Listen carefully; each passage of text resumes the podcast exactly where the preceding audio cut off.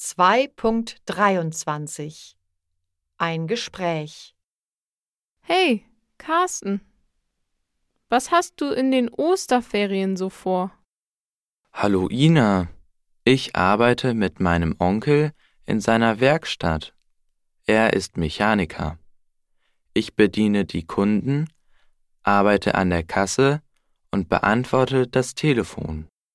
Ach so. Gefällt dir die Arbeit? Ja, die Arbeit gefällt mir, denn mein Onkel ist locker und lustig. Und ich verdiene 10 Euro pro Stunde. Hast du auch einen Nebenjob? Ja. Ich arbeite im Supermarkt um die Ecke. Ich fülle die Regale auf, kehre den Boden und arbeite an der Kasse. Wie findest du die Arbeit?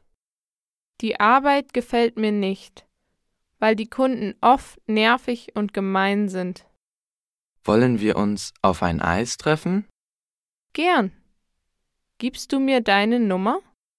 Meine Nummer ist die 0159 67 39 25 71.